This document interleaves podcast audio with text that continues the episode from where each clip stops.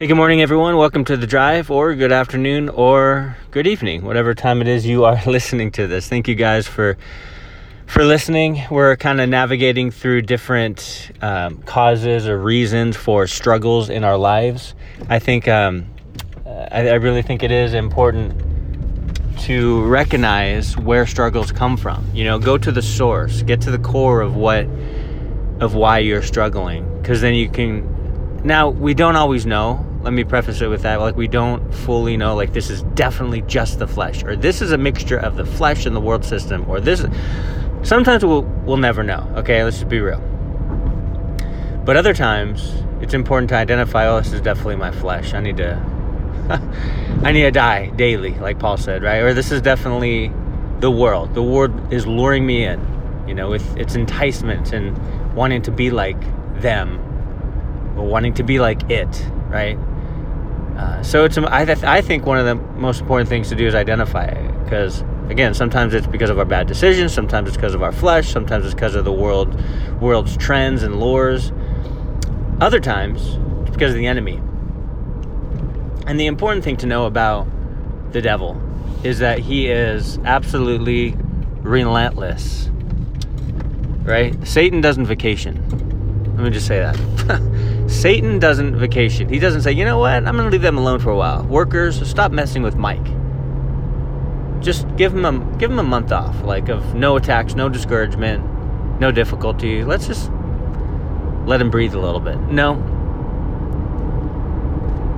Satan doesn't take vacations, right? He doesn't want us to breathe. He wants us to hyperventilate, to be anxious, to be worried, to be fearful, to be nonchalant when it comes to the things of God, to be flippant, like whatever. It's just godly things. I don't subscribe to that. I don't like that. I don't want. I don't need to do all, that all the time. I don't need to read my Bible every day. I don't need to pray every day. God's there. Like if He can make us inactive, then He's He's won. But a lot of the times, our struggles, it's because of the enemy. Right? He's looking for the kink in the armor. He's looking for uh, the exposed weakness that you have in order to attack. Prowling around like a lion, right? It's a spiritual battle. And so he's just waiting patiently to attack you, to cause you to doubt, to cause you to question the Lord. And a lot of our struggles come because he is relentless. He and his workers are constantly attacking and trying to discourage. I think one of the ways to recognize the enemy that is the enemy attack, like that heavily, is that you can't really pinpoint it. That's I think that's one of his tactics. Right? And so he you argue with someone for no reason. You get angry for, for no reason. You're you're thinking these hypothetical uh, fictitious conversations and events that are happening in your mind and it's causing you frustration, but these things aren't even real. I think a lot of the times the enemy brings discouragement, struggles very subtly, but consistently. And that's one of his main tactics. He subtly and consistently attacks. And again, he's relentless. Like he wants us to struggle. He wants us to believe that if we don't follow the Lord, we won't struggle if we just forsake the faith, if we stop going to church, we'll have so much more time to live it up, you know, to live life and and and and finally do those those those hobbies, those things we've been wanting to do actually. The enemy wants us to believe these lies, right? And so a lot of the struggles that we have are because the enemy is nonstop attacking. Now, the enemy, Satan, the devil, Lucifer, he can only be one place at one time, but the thing is, he's got a bunch of other fallen angels, right? His workers that are roaming around trying to devour our faith, trying to break down what God has built up. So I think it's important to recognize, you know what? I think the enemy's attacking right now. So that we can resist him. And that's what uh, right I believe James says, resist the devil and he will flee from you. So there has to be an element of resistance. You have to be on guard to know, hey, this is an enemy. Get behind me, Satan. Like, get, get away. Like, I'm not going to let you get a foothold.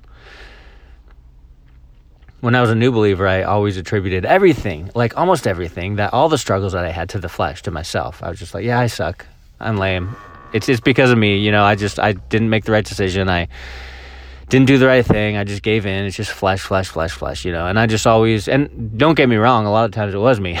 it was my flesh as I was trying to figure out how to live this Christian life, but my wife really helped me to see like, you know, that doesn't really, you know, as I explained to her the struggles, that doesn't really sound like the flesh. It sounds like the enemy. It sounds like you you're walking by faith, and the enemy doesn't like that. And so now he's attacking because it's like, well, you're actually being faithful. And I was like, ah, no, no, it's the flesh. But over the years, I've, I, I believe her now. Trust me. I mean, the enemy attacks, and oftentimes I know it's the enemy when I'm like, this. There's no explaining why this conflict, why this struggle, why this difficulty, why this discouraging thought is here. There's no explaining it. Lord, he who is in you is greater than he who is in the world. Romans, right? That that verse is so relevant and useful, I think, to me every day. He who is in you is greater than he who is in the world. Right? That God is stronger. Uh, he's stronger. He is stronger. He's not the opposite. God's not the opposite. The enemy's not the opposite of God, right? The enemy's a created being. God's always been. So it's important to remember that the Lord is more powerful, right? So sometimes it's the enemy who's relentlessly attacking. So resist him. Pray against those discouraging thoughts, those lies that he tries to plant in your mind to bring you down, to ruin your day, to cause you to not open your Bible, to cause you to not seek the Lord, to cause you to not go and fellowship with other like minded, strong biblical believers, right? Recognize it. He does not relent. So we have to be on guard. We have to, I think, do what Jesus told the disciples to do in the garden watch and pray. Watch and pray.